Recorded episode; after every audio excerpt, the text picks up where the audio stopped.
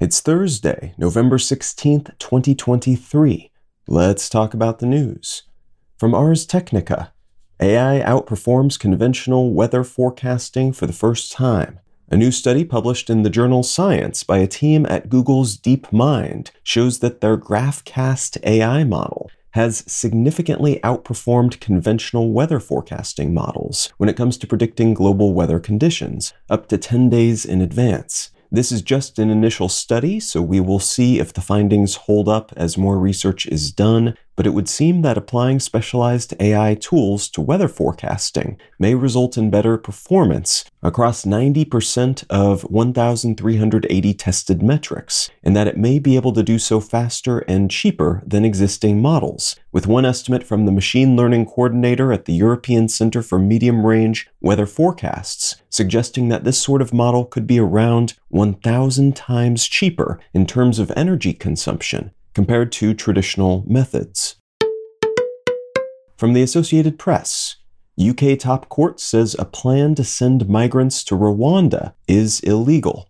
The UK's Supreme Court has ruled that because asylum seekers sent to Rwanda as part of a plan by Prime Minister Rishi Sunak's government to keep migrants from reaching the country would be, quote, at a real risk of ill treatment, end quote, his plan is unlawful. Sunak made keeping asylum seekers who reached the UK via small boats from entering the country, sending them to Rwanda, with whom the UK has a treaty on the matter, while they go through the formal asylum seeking process, a key part of his government's policy. So this is being seen as a significant loss for his administration. No one has yet been sent to Rwanda under the auspices of this plan, though, as it was immediately challenged in court and part of the issue cited by the deciding justices is Rwanda's historical mistreatment of asylum seekers, though Sunak's government and the Rwandan government argue that the country has become a safe place for refugees due to reformations it's made in the years since its infamous 1994 genocide.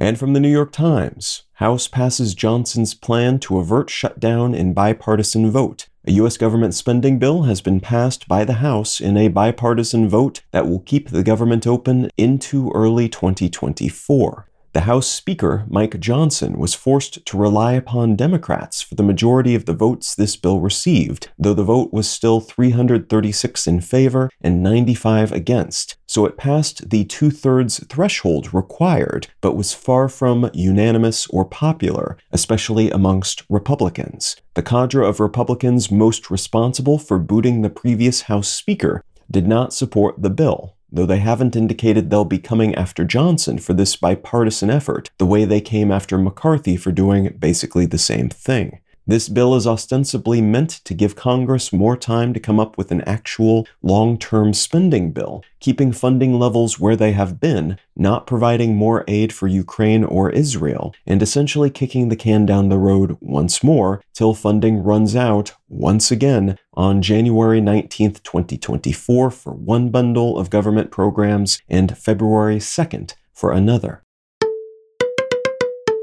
If you're finding some value in one sentence news, consider leaving a quick review wherever you get your podcasts and or sharing the show with a friend. You can find out more about this show or subscribe to the email version at onesentencenews.com. And you can support this and other related projects, like the Let's Know Things and Brain Lenses podcasts, at understandary.com.